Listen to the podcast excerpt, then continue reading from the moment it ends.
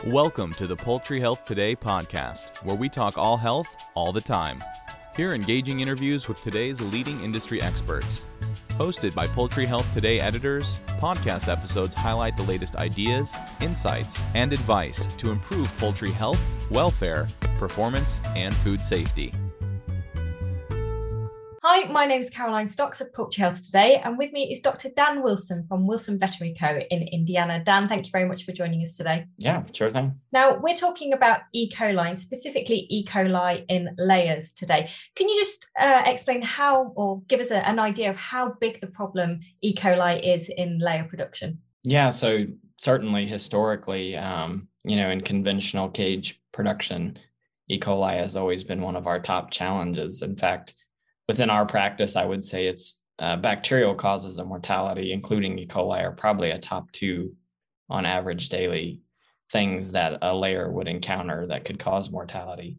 And now, certainly, with um, shifts to alternative production, cage free, pasture access, aviaries, more bacterial challenges are becoming apparent, including um, E. coli, which is probably the number one as part of that. And obviously, we're seeing more and more production now shifting to these these cage-free systems. Why is E. coli becoming more of a, a problem in these systems?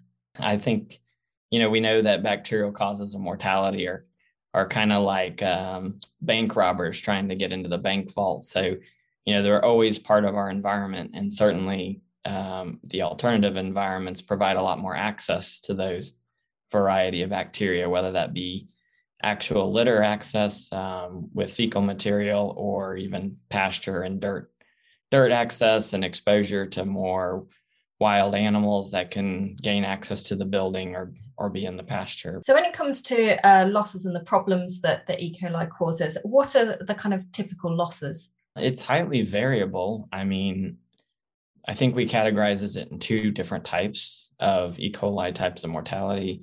One would be um, you know, true clinical presentations with a spike in mortality, and that can be up to you know a half a percent or a percent a week with an actual high challenge that has a sudden onset from a stress factor. But then also we have to remember any given day, there's also birds in the daily mortality that have succumbed to peritonitis or some other bacterial presentation. So it can also kind of secretly hide in the background and cause higher mortality than breed standard.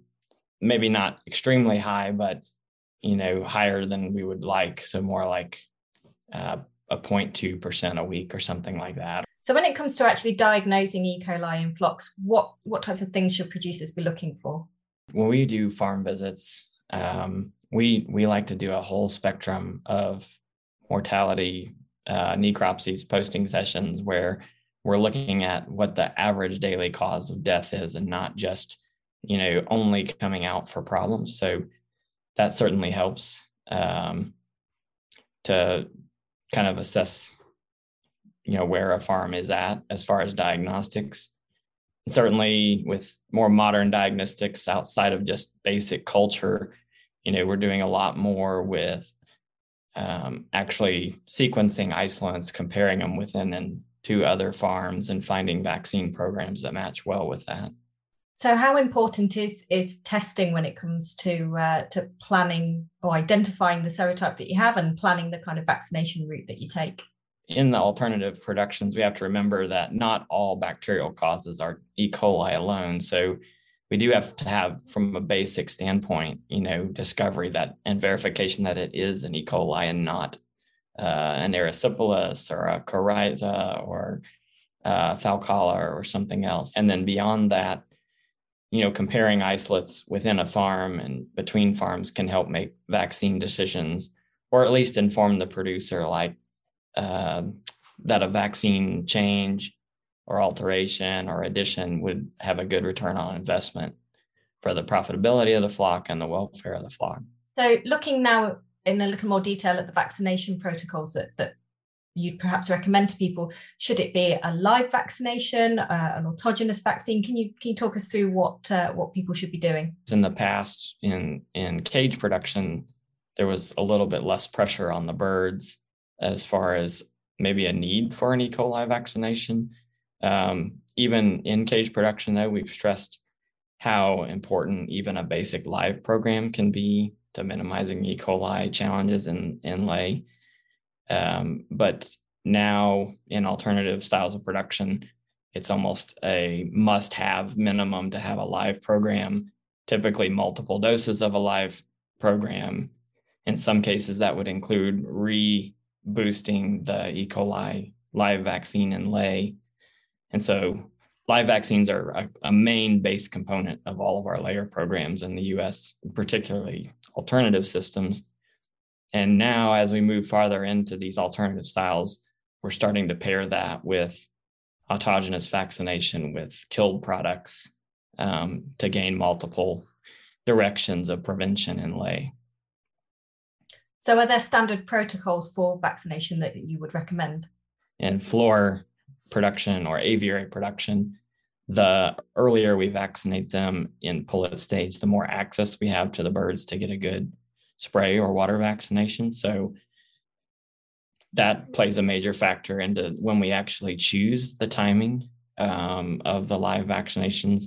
And it's also dependent on if the pullet farm actually has E. coli challenges or whether it's just for prevention on the layer side. Um, if it's mostly for prevention on the layer side, we try to do the live vaccinations as close to lay as possible to gain protection through the early parts of lay where there's the stressful events of nutrition changes and coming into egg production and um, the birds are navigating a new new house that they've moved into. So definitely try to target uh, live vaccinations later in the pullet program for layer farms so is there anything in particular you think that producers could be doing better to, to minimize uh, e coli in their flocks? Well in in the us at this time you know the learning the management styles of alternative production and all of the different interventions that come with that are kind of um, trial and error at this point or learning from people globally that have had experience ahead of us. Um, i mean some of those things include advancing you know water sanitation that's used um, where in the past in you know typical cage production water quality is important but not nearly as important as alternative styles of production. So trying to get producers to add those other interventions to keep E. coli loads at bay is kind of a new a new thing to the US. So maybe in a few years' time, we'll be in a better position to uh, to try and eradicate it more from flocks, hopefully. right, and I think you know we're always up against the the long life of a egg layer uh, you know, the decisions we make today last the next 90 weeks. So that trial and error is a very long trial and error. So if a farm, if a company builds, you know, a new aviary barn, the first time they try something, it may or may not work. And then you've got to wait on another cycle and another cycle. And so that whole process of figuring out what works for that farm can take many years to get things in balance. Thanks for listening to the Poultry Health Today podcast. To get the latest news and interviews delivered to your inbox twice a week, subscribe to our e-newsletter by visiting poultryhealthtoday.com/join.